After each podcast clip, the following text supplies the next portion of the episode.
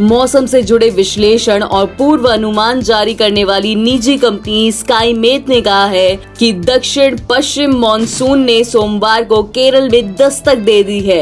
इसके साथ देश में दक्षिण पश्चिम मॉनसूनी बरसात का मौसम शुरू हो गया है, लेकिन भारतीय मौसम विज्ञान विभाग ने अपने सोमवार सुबह आठ बज के पंद्रह मिनट वाले मॉनसून बुलेटिन में कहा कि मॉनसून अगले चौबीस घंटों में केरल पहुंचेगा। स्काईमेट के मुख्य कार्यकारी अधिकारी जतिन सिंह ने कहा है कि केरल में मॉनसून जैसी स्थितियां हैं और हम कह सकते हैं कि वार्षिक वर्षा के मौसम का आगाज हो गया है। इससे पहले स्काईमेट ने अपने पूर्व अनुमान में कहा था कि मॉनसून अट्ठाईस मई को केरल में प्रवेश करेगा, जबकि आईएमडी का अनुमान था कि मॉनसून उनतीस मई को दस्तक करेगा। ऐसी तमाम खबरों के लिए सुनते रहिए देश की डोज, हर रोज, ओनली ऑन डोज ऐप।